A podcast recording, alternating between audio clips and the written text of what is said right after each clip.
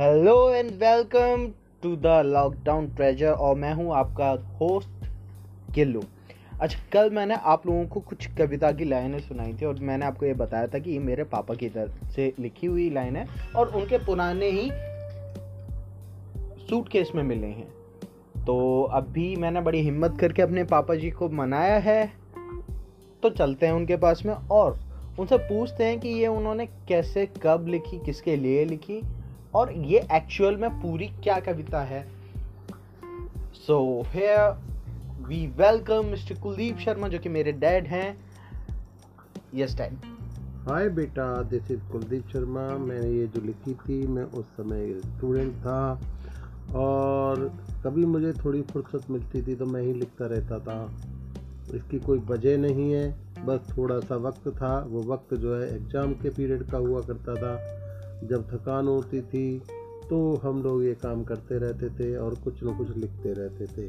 तो इसका मतलब है अभी आप जो हम लोगों को दूर रखते हो फ़ोन वगैरह से एग्ज़ाम में थोड़ा टाइम मिलता है तो आप ये करते थे?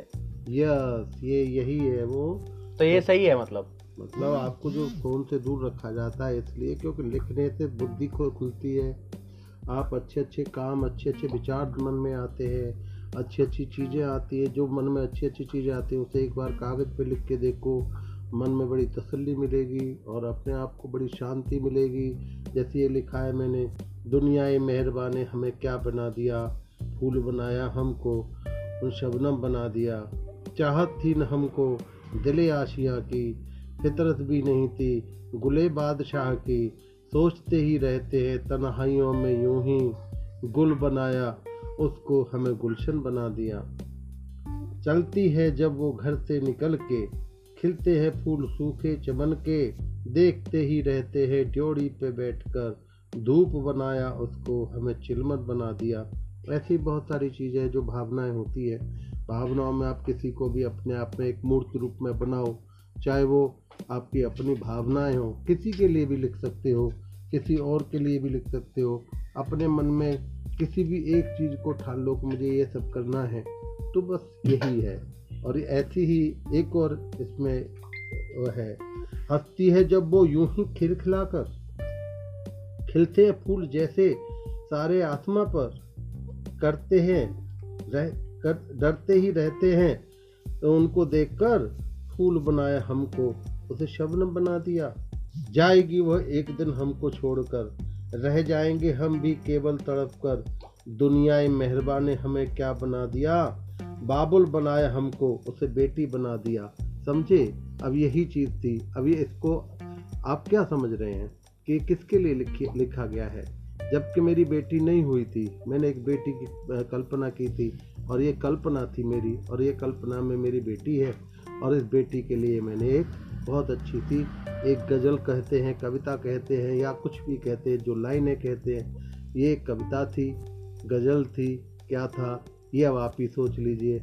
और ऐसे ही कल्पनाओं में रहिए, अच्छी अच्छी कल्पनाएँ कीजिए, जो कल्पना मैंने की थी, वो जब बेटी की विदाई की तो वही चीज़ें याद आती हैं, और आगे भी ऐसी चीज़ें याद आती रहेंगी, तुम भी अच्छे अच्छे काम करो। ओके डैड सो एक लास्ट क्वेश्चन मैं आपसे पूछना चाहूँगा कि ये वाली जो आपने uh, बताया कि आपने अपनी बेटी के लिए तो आपकी दो बेटियाँ हैं और भी uh, ताऊ जी की बेटी है सब भी हैं तो आप ये ये वाली कविता बेसिकली uh, किसे डेडिकेट करना चाहोगे? स्पेसिफिक नाम बताइए। ये मैं अपनी सारी बेटियों के लिए डेडिकेट करना चाहूँगा पूरे हिंदुस्तान की बेटियों के लिए मैं डेडिकेट करना चाहूँगा। ये उस पिता की कहानी है जो बेटियों के लिए मर मिटता है बेटियों के लिए पूरा जीवन समर्पित कर देता है अपने बच्चों के लिए समर्पित कर देता है। लेकिन बेटी तो बेटी है अनमोल रतन है।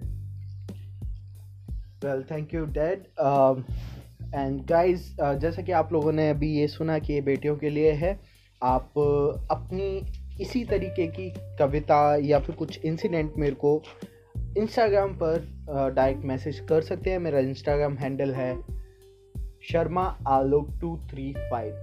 So I am waiting for your incidents और उसे उन इंसिडेंट्स को मैं यहाँ पे बताऊँगा।